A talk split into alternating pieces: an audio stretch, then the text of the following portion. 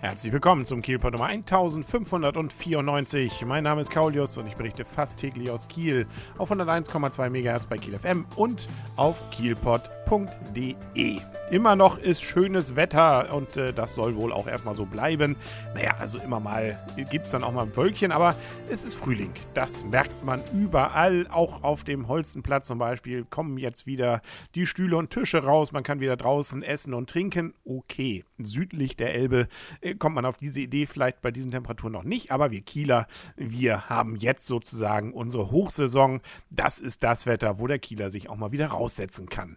Ähm, wer das gerne nochmal so sozusagen im Schnelldurchlauf sehen möchte, zumindest was am letzten Sonntag so an der Kiellinie los war und und und, der kann mal auf kielport.de gehen.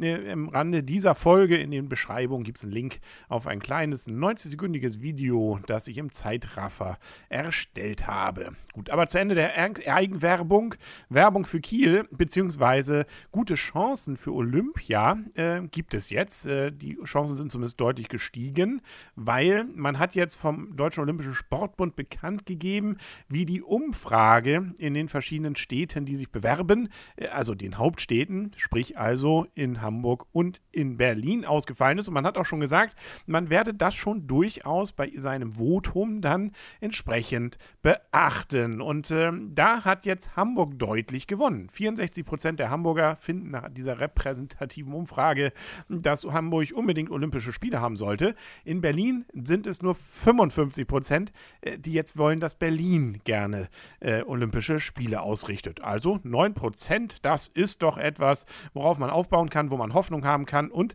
naja, dann kommt natürlich noch die Frage, wenn es denn Hamburg werden würde, ob es denn dann auch Kiel wird oder nicht doch Lübeck. Aber naja, also wir werden ja sicherlich auf eine vernünftige Entscheidung bauen können und dann kann es doch eigentlich nur Kiel werden, denke ich mal. Der Zeitplan ist jetzt, dass äh, nächsten Montag wohl die Empfehlung rausgegeben wird vom Präsidium des Deutschen Olympischen Sportbundes und äh, die ist wohl normalerweise die, an die sich dann auch die Mitgliederversammlung halten wird, die dann entscheidet am 21.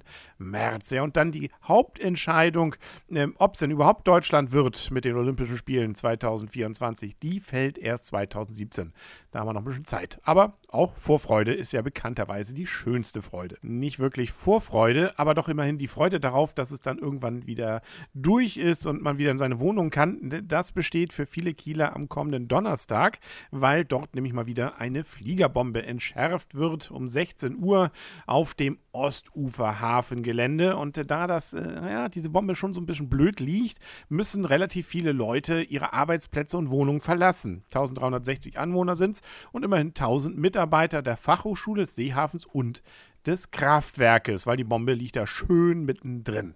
Man plant da ja auf diesem großen Gelände des ehemaligen Orthopädia-Werkes äh, was Neues und äh, nun lag das Ganze ja dann in der Nähe auch der U-Boot-Bunker, Howaldswerke und so weiter. Materialdepots waren da. Äh, da ist es dann nicht so ein großes Wunder, dass man auch mal so eine 250 Kilogramm schwere amerikanische Flieberbombe aus dem Zweiten Weltkrieg dort findet. Ja, nun ist es also soweit. Am Donnerstag wird entschärft. Ab 15 Uhr muss geräumt geräumt werden. Das bedeutet zum Beispiel auch, und das kann für uns alle nochmal ganz interessant werden, ähm, dass dann dort auch die Fähre Optima Seaways, die anlegt, nicht ent- und beladen werden kann. Die kommt um 16 Uhr, darf noch anlegen, muss dann aber den großen Knall, wenn es denn einen gäbe, äh, von außen begucken und es darf erstmal nichts passieren. Das Problem ist, dass eine ganze Menge Lastwagen da nur hinwollen. Tracker, die gerne äh, ja, entladen und beladen werden wollen. Und äh, da fragt man sich dann, wohin mit denen? Man, es droht, dass da vielleicht ein größerer Rückstau bis zur Schwentinebrücke kommt, so steht es in den Kieler Nachrichten. Ähm, die Fähre soll ja dann auch pünktlich wieder um 20 Uhr ablegen.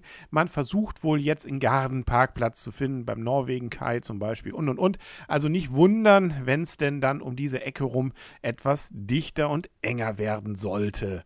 Ne, nun hofft man natürlich auch, dass es dann schnell geht mit der Entschärfung. Ähm, ansonsten hat man natürlich jetzt dann die Möglichkeit, dann entsprechende Örtlichkeiten aufzusuchen. Ersatzunterkünfte gibt es dann, eine Turnhalle zum Beispiel, der Adolf Reichwein Schule und und und. Ähm, es gibt aber auch noch mal an diesem Mittwoch entsprechende Informationen Informationen für alle, die davon betroffen sind. Boah. Ja, also hoffen wir mal, dass da auf jeden Fall nichts passiert. Bisher waren diese Entschärfungen ja eigentlich immer so, dass dann auch tatsächlich äh, es bei einem kurzen Schrecken blieb.